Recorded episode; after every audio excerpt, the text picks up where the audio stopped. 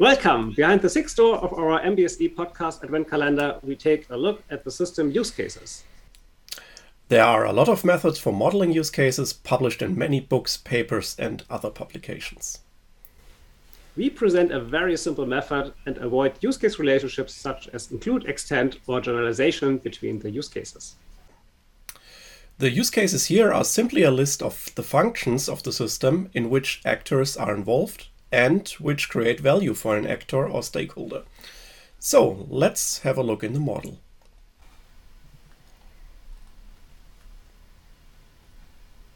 Some of our use cases of the MBSE podcast Christmas tree are depicted in the use case diagram with the associated actors.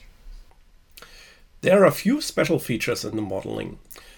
The actor carrier of the use case transport Christmas tree is a generalization of the actor's Christmas tree seller and owner. It is an XOR condition, so uh, the use case has only one actor, which could be either the seller or an owner. The association end at the child actor has a multiplicity, 0 to many, which means that children are optional, but they could be uh, there could be many of them, uh, who are enjoying the Christmas tree.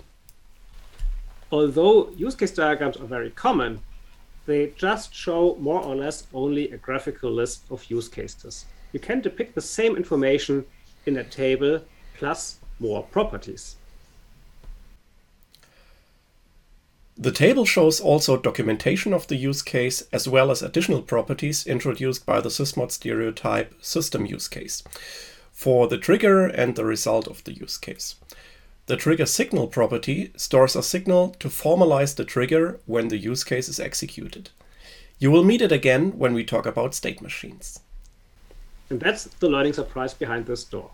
Tables are valid views of SysML model elements, and they can be much more convenient than a diagram.